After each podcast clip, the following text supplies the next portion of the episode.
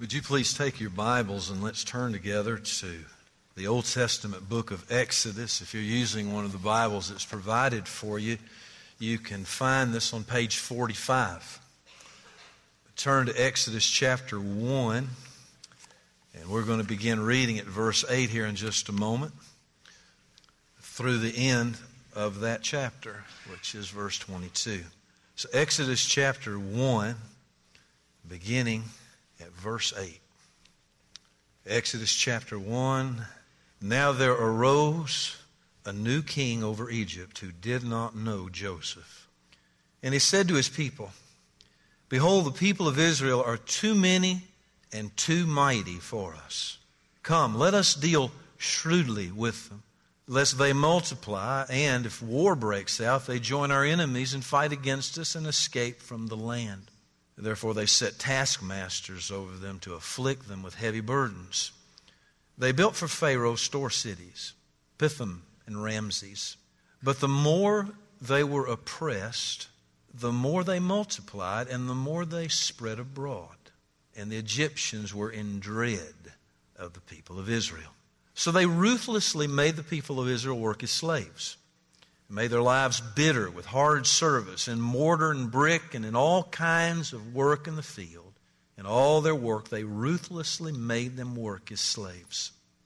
Then the king of Egypt said to the Hebrew midwives, one of whom was named Shiphrah and the other Puah, When you serve as midwife to the Hebrew women and see them on the birth stool, if it is a son, you shall kill him. But if it's a daughter, she shall live. But the midwives feared God and did not do as the king of Egypt commanded them, but let the male children live. So the king of Egypt called the midwives and said to them, Why have you done this? And let the male children live. The midwives said to Pharaoh, Because the Hebrew women are not like the Egyptian women, for they are vigorous and give birth before the midwife comes to them. So God dealt well with the midwives, and the people multiplied and grew very strong. And because the midwives feared God, he gave them families. Then Pharaoh commanded all his people Every son that is born to the Hebrews you shall cast into the Nile, but you shall let every daughter live. This is God's word. Let's pray. Our Father in heaven, this morning as we sit here in relative comfort, there are many people on the East Coast. Their lives have been in some ways at least turned in a bad way, but some turned upside down and perhaps never the same after this weekend. So we first want to pray for our brothers and sisters and churches throughout that area as they have opportunity to step up and be of service to those in need. Would you provide every need they have to serve the people? First responders, all of those who are dealing with no doubt dangerous situations. Would you help all those who are trying to help today? And for us this morning, we think of the words of the wisdom writer in the book of Ecclesiastes as he closed out that writing. He would say the conclusion of the matter is this fear God and keep his commandments. Holy Spirit, help us to think about that today and not to rush through this, but to think about the entire conclusion of our life being have we feared God? We pray for your help as we unpack these verses today for, for our blessing. In Jesus' name, amen. We are in a series throughout the book of Exodus. We just started last week, and today we're, we're kind of getting, getting into, the, into the meat of it, you might say. Someone has said that we live in an age of fear. An age of fear. That's quite interesting because we live in the safest, most advanced part of the world. Nevertheless, we have fears. Fears like immigration fears, worried about who comes in the country, who doesn't. We have nuclear fears, North Korea, Iran. We have True enough, we have climate change fears. Climate change is a real thing. A lot of difference of opinions on how it comes about, but certainly a real thing.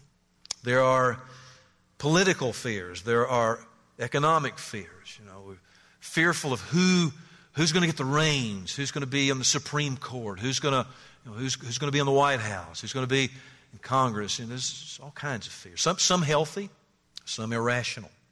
But we can be sure of this. What we fear will always lead to a response.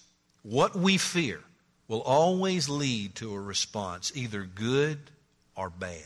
Example King Saul in the Old Testament. King Saul was given the task to wipe out the Amalekites. The orders were clear, but he failed to do that. He left alive King Agag and he kept all of the best of the livestock for the people of Israel. When the prophet Samuel came to him and confronted him and asked him why he had been disobedient unto the Lord, he said this I have sinned. I have transgressed the commandment of the Lord because I feared the people and obeyed their voice. You know, we would be probably enormously surprised to find out the decisions that were made, decisions that were made that affected us, that were decisions made because of fear. Decisions our, our government leaders make, just like Saul. He made this decision because he was afraid of people. Oh, it'd probably shock every one of us. The decisions that are being made because of fear. I bring this up today because fear is a major subject in our text today. We're going to see the fear of an Egyptian king. We're going to see the fear of the Hebrew midwives. And then we're going to ask the all important question whom shall we fear? Now, before we look at those things, I'm going to ask you how did we get to the events of Exodus chapter 1? In other words, how, how do we get where we're at here? And the answer is this there's a strong connection between the Old Testament book of Genesis and the book of Exodus. And you need to know this. You need to be aware. You see, for example, Joseph. You remember the story of Joseph? I hope you do. Joseph was sold into slavery by his brothers. And you'll remember after a long series of providential events, Joseph became second in command to the Pharaoh in Egypt. And then we read later in the book of Genesis that Joseph and his brothers were reconciled to one another. And the first thing that happened was Joseph said, Is my father still alive? Is Jacob still alive? And they said, Well, yeah, he's still alive. He's, he's, he's very old, he's very feeble. And so Joseph sent all of the, the wagons of Egypt that belonged to the Pharaoh to bring Jacob and all the family down to Egypt to live with him. But then, in verse 6 of Exodus chapter 1, you'll notice these words Then Joseph died, and all his brothers and all that generation. So there came a point as history moved along that Joseph died and all of his brothers, all that generation. But then we read in verse 7 that we looked at last week, but the people of Israel were fruitful and increased greatly. They multiplied and grew exceedingly strong so that the land was filled with them. And you need to write under that verse God's blessing. God blessing his people. They're being fruitful, they're multiplying, they're growing. And they're enjoying they have been enjoying a time of relative prosperity. Things have been well for them, but things are going to change badly. Chapter 1 shows us that every age is an age of fear. You may be sitting here today and think, oh my goodness, things are coming unhinged all around us and, and I'm afraid. And this is an age of fear. Friend, I want you to see something this morning. Every age that the people of God live in is an age of fear. You'll notice here in verse 8, there's a new king that comes on the scene. There arose a new king over Egypt who did not know Joseph. Now, that's fine. I find that really amazing. Joseph is a main character in the scriptures and in the history of Egypt. He, he, he pulled them out. He pulled the, the people of the world at that time out in a, in a big way. But a new king comes along and says, Joseph, don't know him, don't care about him. This new king is what they call a Pharaoh. Okay? It's a succession of pharaohs in Egypt. And a Pharaoh was an absolute ruler. He did not have the form of government that we have today, you know, the three branches. No, he was the sovereign ruler. All decisions were in his hands. Now, I want you to think about this for a moment. In verse 8, we're looking at the most powerful person in the world at this time. Yet, he's afraid. Now, that's amazing. To have all the riches and resources, you might think, boy, if I had plenty of money, I wouldn't be afraid of anything. Or if I, if I had status and power, I wouldn't be afraid of anything. This man, most important man in the world at this time, absolute ruler, sovereign ruler, afraid. What was he afraid of? Look at verse 9. Verse 9 tells us, and he said to his people, Behold, the people of Israel are too many and too mighty for us. The Pharaoh see, viewed the increased presence of the Israelites as a threat to his empire. These foreigners are getting bigger. There's more of them. There's more of them around. More of them coming on the scene. And he began to get afraid and he, he began to communicate to the people, we're afraid, we're afraid. And that fear led to a hatred of the people of God and eventually to their subjugation. Let's be clear about something. Pharaoh is afraid, but notice what he's afraid of. He's afraid of people. He's not afraid of God. He's not afraid of the living God. He is afraid of people. I want you to see a quote by Oswald Chambers. I found this interesting. He said, A remarkable thing is that when you fear God, you fear nothing else. Whereas if you do not fear God, you fear everything else. Hmm. Just finished a biography of Robin Williams. Robin Williams, pretty, pretty good argument to say that he is probably one of the most, most well known uh, comedians in recent history. Uh, very successful, extraordinarily successful. He committed suicide just a few years ago. But I found this interesting about Robin Williams. Even though he was extremely successful, he lived with this constant fear that someone else was going to come along better and take the limelight. When Jim Carrey come on the scene, you know, Robin Williams just come unglued because he was so afraid. He's getting the better roles. He's getting the attention. He was afraid. He was afraid even though he was the most successful comic at that time. I've noticed this about musicians and entertainers, especially. They're always afraid that someone else is going to take the spotlight. Then I, I read an article entitled How Tech's Richest Plan to Save Themselves After the Apocalypse. Do you know that out, out west in Silicon Valley, some of the brightest, most wealthy people are living in fear? They're afraid, what they say, their words, of the coming climate crisis. That they believe that there's going to be apocalypse of, of weather that's going to wipe us all out. And so they're afraid, and what, so what they're doing is they're building these huge underground bunkers. And they're supplying them with all the needed things that they think they'll need to get by. I mean, the heck with the rest of us, okay? Heck with the rest of us. But they've got money, and they can build what they want. And, and here's the interesting thing, though. They even have hired a security team to take care of them and protect their property. But they begin to think about it and think, can we really trust them? Can we trust our own security people? If things really get bad, and see, they're even afraid of their own plans. Isn't it interesting? Oh, we live in an age of fear, absolutely. It's interesting, the first mention of fear that we read about in the scriptures is right after Adam and Eve rebelled against their Creator. Remember what happened? God came walking in the cool of the evening and uh, he said, Adam, where art thou? And he said, I heard your presence and I was afraid. Friend, be sure of this. One of the consequences of rebelling or unhinging from your Creator will be fear. God warned his people, these same people that we're looking at here today in the book of Exodus, he warned them after, after he calls them to himself, he warns them, obey me. And if you don't, if you disobey me, one of the things he said was, You will flee when no one pursues. Words, you're going to have this, you're going to have this, kind of like Robin Williams, this sense of somebody's coming after me. Something's coming. When, when nothing is pursuing, there's still going to be this underlying fear. So let's notice this first. We see a king, absolute ruler, absolute power, but he's afraid. Friend, in every age, we are all driven by some sort of fear.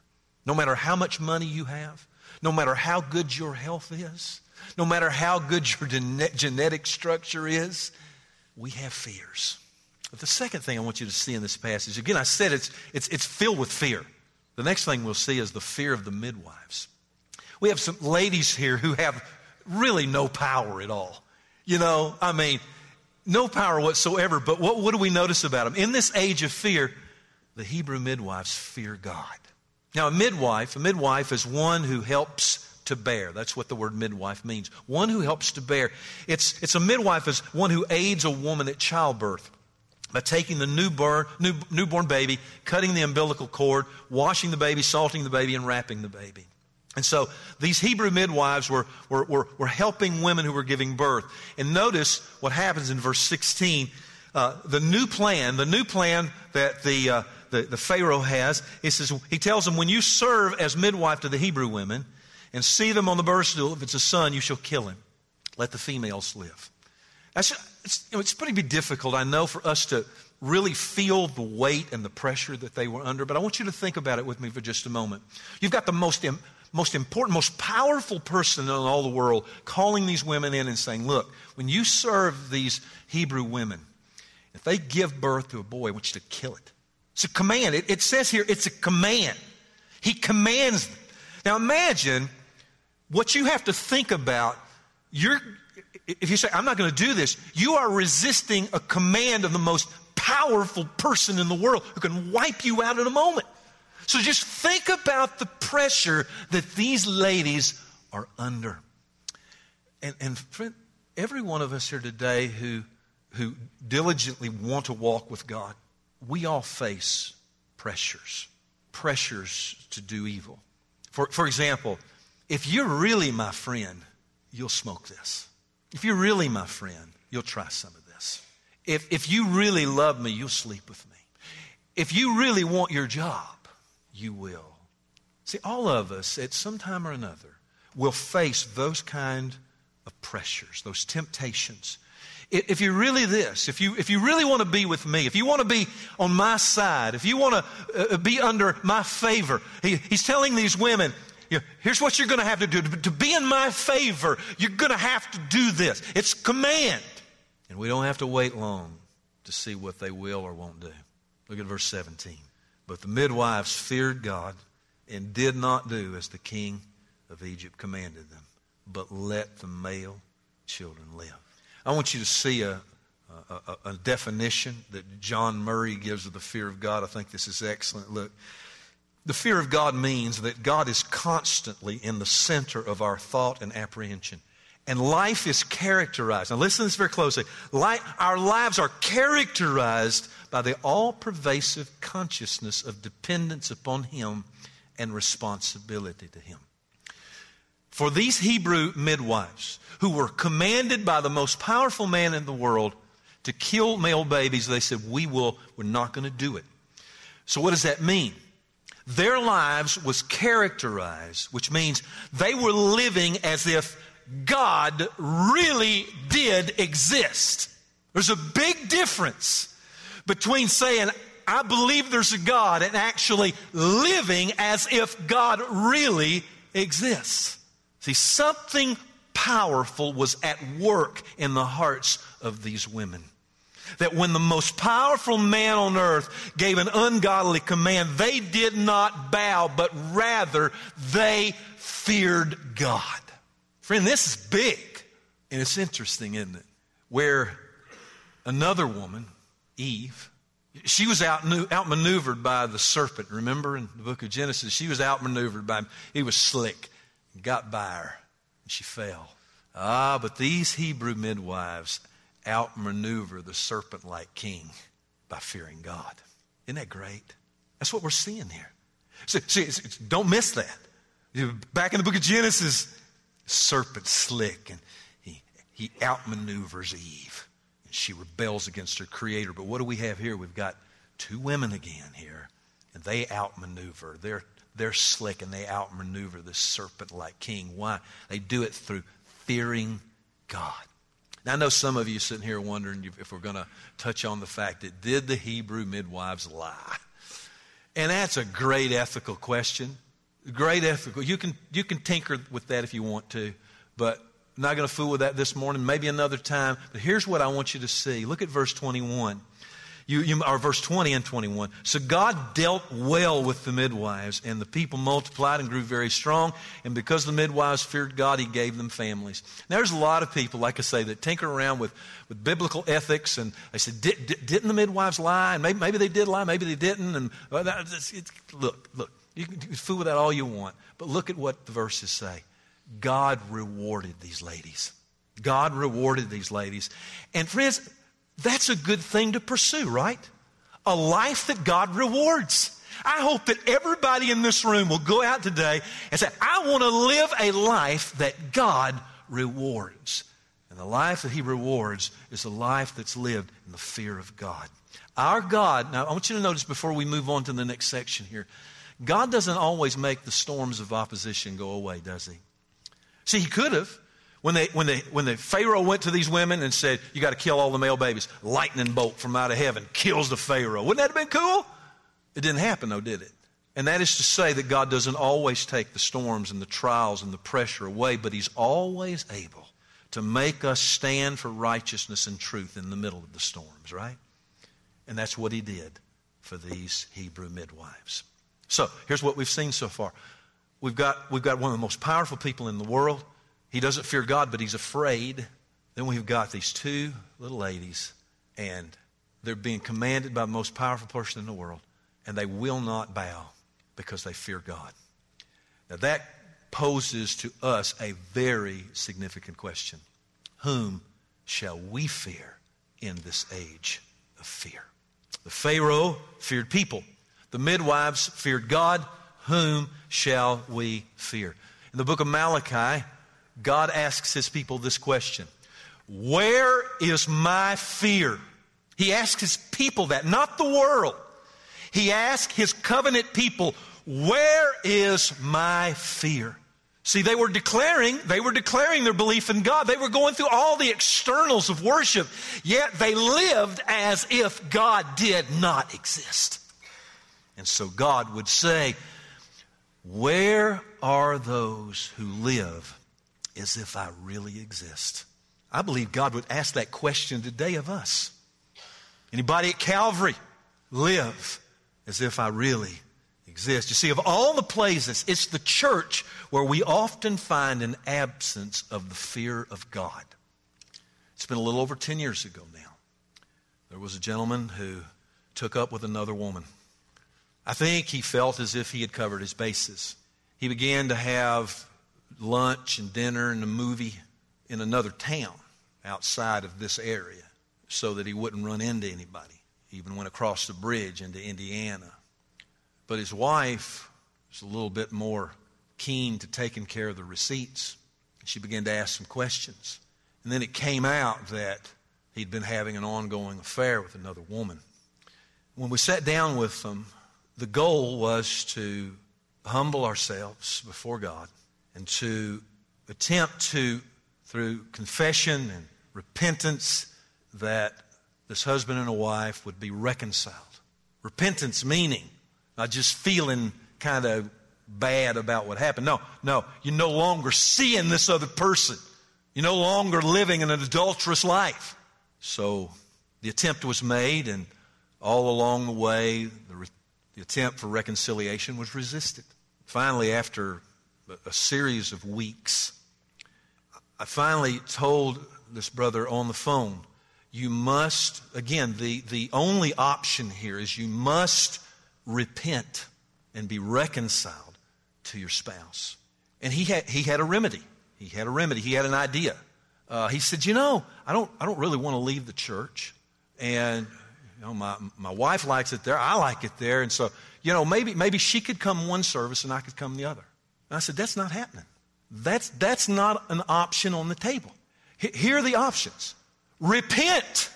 Repent and be reconciled to your spouse.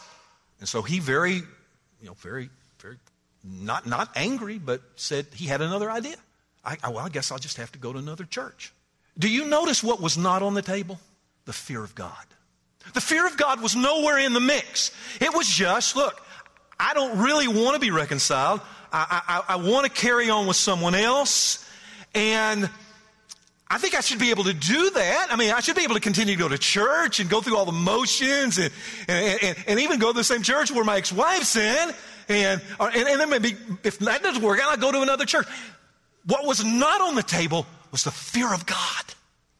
I want you to see something over the overhead. The fear of God is the holy soil that produces a godly life. The absence of the fear of God is the unholy soil that produces an ungodly life. Let me ask you this why do we see unconfessed sin, unwillingness to repent, ungodly lifestyles among those who profess Christ? Why do we see that? Answer no fear of God. Now, here's where you should be saying, wait a minute, Brother Van. I don't know. But so, so, see, see, I know, I know, and I want to help you know. Why, why is this, why is the answer there's no fear of God? See, throughout church history, there has been, always been a concern regarding those who are in the church who, who one, like the social life. They, they, they, they, like, they, they come to a church, they think, man, I like people here. I like it. They're friendly. And I, I've made friends. I like, they like me. And for some weird reason, nobody has liked you before. But you come, you come to church, all of a sudden they like you. And naturally you like that. And so you like the social life. This is great. I made friends. I got people I go out to lunch with. And secondly, they enjoy being seen as a good moral person. I go to church. Yet, listen, they've never been converted. They've never been converted. They've come in, like the social life, and they show up and they go through externals, but there has been no change of heart. They have not been born again from above. They've not been converted. They do not have a new heart. You wouldn't believe, you wouldn't believe how many times some very smart people who have talked to me off to the side and they said, Brother Van, just don't get discouraged. Just understand. Brother Van, I hope you understand, not everybody goes to church born again. Well, after 25 years, I've got a pretty good handle on that, really. And so I want you to listen to me close. I, I want to hold up two things to you that's, that's going to help if you will just stay with me. I want to compare, just quickly, the old covenant with the new covenant. Because we're looking at a people here who are under the old covenant. God gave the Israelites his law. We're going to see that later in, in Exodus chapter 20. And he does it with displays of majesty and power. Sometimes today, you know, people, people in church are, oh, I wish I could see God doing something. Let me tell you something. When we get to the book of Exodus, he starts doing stuff, stuff, it scares the wits out of them. You know, they start gathering around Mount Sinai and thunder and lightning and all that kind of stuff. And the first thing is, no, no, you see. And what I'm saying is God, God did all of these things with demonstrations of majesty and power. He demonstrated his steadfast love to his people, his patience with them again and again. Yet, they failed to fear him and committed spiritual adultery again and again. It's the old covenant. And that's why God says, I want to do something. Do something new. And you'll see in Jeremiah chapter 31, you're going to see a couple of verses here that are really important to think through. Part of God's new covenant promise, his new agreement, for I will forgive their iniquity and I will remember their sin no more. And that's a good thing, right? If you care, if you if you've got if you feel any weight of sin, if you any conviction of sin, yeah, isn't it great to be forgiven? Isn't it great to be forgiven by the living God? This is God saying, I'll forgive their iniquity and I'll remember their sins no more. I won't hold their sins against them. I won't have to worry about it. Even five years later, 50 years later, I won't hold it against them. But that's not all of the promise of the new covenant. Oh, there's more. God's going to do a whole lot more. In Jeremiah 32, notice this I will make them with them an everlasting covenant that I will not turn away from doing good to them. Now, look at this and I will put the fear of me in their hearts that they may not turn from me. Jesus inaugurates the, the new covenant through the shedding of his blood. We enjoy these promises of forgiveness of sin, new heart, Holy Spirit dwelling within us, but it also includes, and I will put the fear of God in them. God is saying, I will establish my fear in their hearts that they will cling to me and my ways. Now, listen, if you're, if you're thinking, if I hope you're a thinking person, you're going, oh, wait a minute. God says He's going to put this in my heart. What does that mean? Is that like putting a casserole in the oven or you know, potato salad in the refrigerator or something? No, no.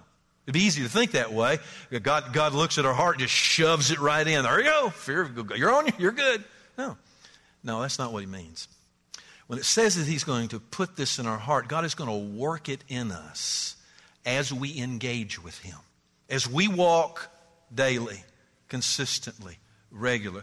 In fact, the New Testament, Paul, Paul puts it this way: work out your own salvation with fear and trembling. That's engaging with God. That's ongoing worship with God daily, walking with God, walking in step with His Spirit. And so, it's not going to be like a casserole in the oven. It's going to be God working this in us as we engage ongoingly with Him. But notice, here's what I want to get to, and I want you to see this. See these verses. Within the new covenant, forgiveness and fear of God are linked together, they're inseparable. See that first in, in, in God's great creative work in us. It's going to include, yes, forgiveness of sins. It's going to include a new heart, yes. But it includes also the fear of God. Notice in Psalm 130, you see these verses, great. But with you there is forgiveness that you may be feared. I love that verse. God, God's forgiveness ought to bowl you over in such a way that you fear Him.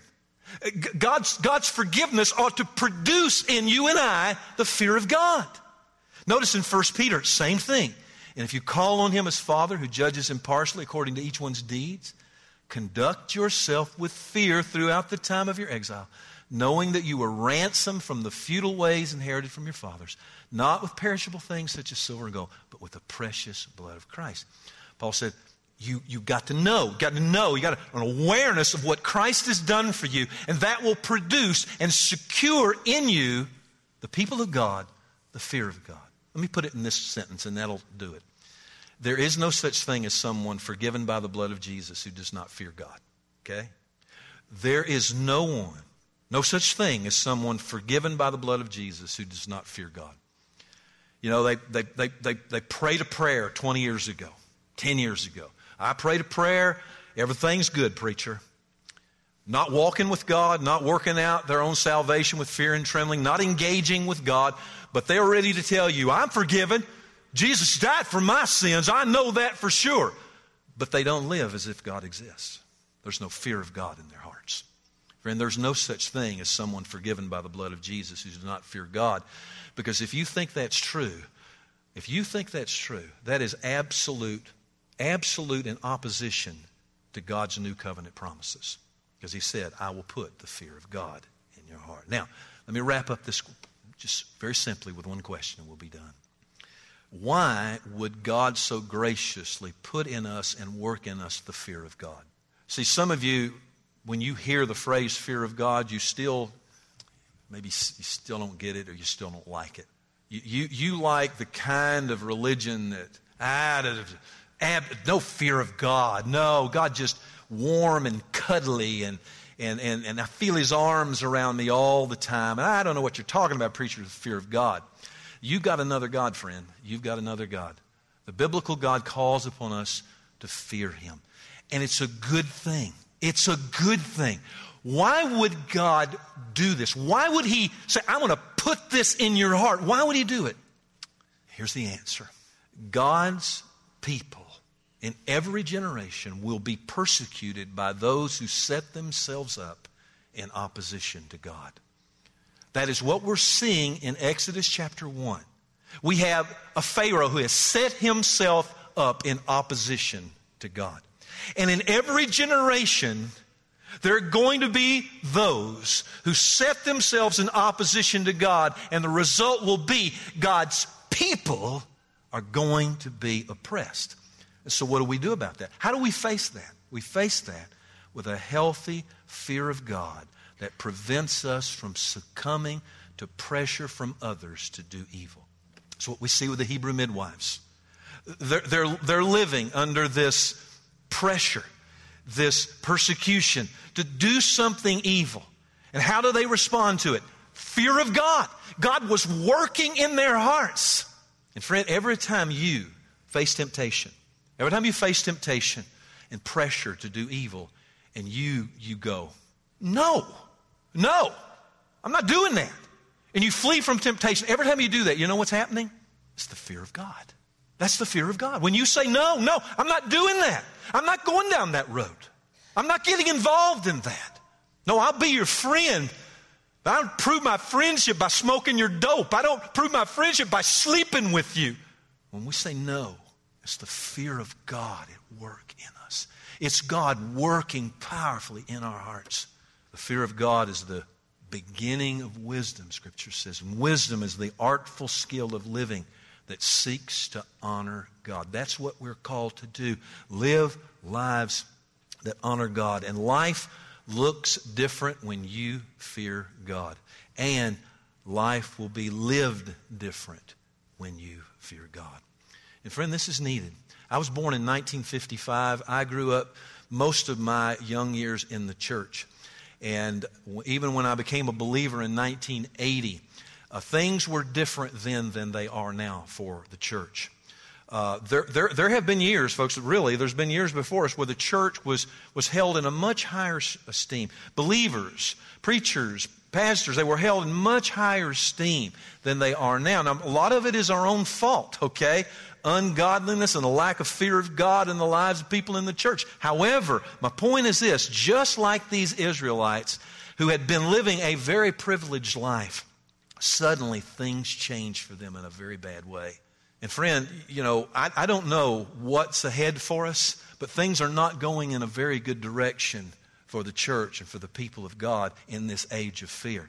And so we need the fear of God, right? If we're going to be able to stand up against whatever pressure it may be, we want to be found as people who fear God. How can we do that? One last thing. Look at verse 22. Look at verse 22 and we'll wrap up. Then Pharaoh commanded all his people, Every son that's born of the Hebrews, you cast him into the Nile, but you shall not let every, you shall let every daughter live. What's going on here? Pharaoh ramps it up. Hebrew midwives feared God and they said, We're not doing it. He didn't, he didn't drop his plan and say, Well, this is a bad plan. This is stupid. I'm going to coddle the people of God. I'm going to, I'm going to make things better for them. No, no, no. Things got worse. You know what's going on here? You know the story behind the story? This is Satan continuing his attempt to kill the promised seed. Ever since Genesis chapter 3, verse 15, when there was going to come one along who was going to crush Satan, Satan's always been out to kill that promised seed. And that's what we're seeing here. That's what's really behind all of this. But, but here's what I want you to notice Pharaoh did not succeed, he lived and he died. And so did many others that came along in opposition to God's plan. But here's what we do know in God's timing, He sent His Son. In God's timing, His Son died the death that we deserved. In God's timing, God raised Him from the dead. And then we see these verses in Hebrews chapter 2. Since therefore the children share in flesh and blood, Jesus himself likewise partook of the same things, that through death he might destroy the one who has the power of death, that is the devil. Now look at this and deliver all those who through fear of death were subject to lifelong slavery. That's the biggie. That's the biggie. That's big. The fear of death, bigger than global warming, bigger, than economic, political fears, fear of death. Jesus has conquered death, and in doing so, all to look to Him, He delivers us from the fear of death. Friend, it's true. It's a remarkable thing that when you fear God, you fear nothing else. When you know Him as your Father in heaven, things are going to come and things are going to go. Things are going to be difficult, pressures, temptations. But when we fear God, ultimately, bottom line, we have to fear anything. But if you do not fear God, you will fear everything. God have mercy on your soul. The only, the only wise thing for you to do today is humble yourself before God.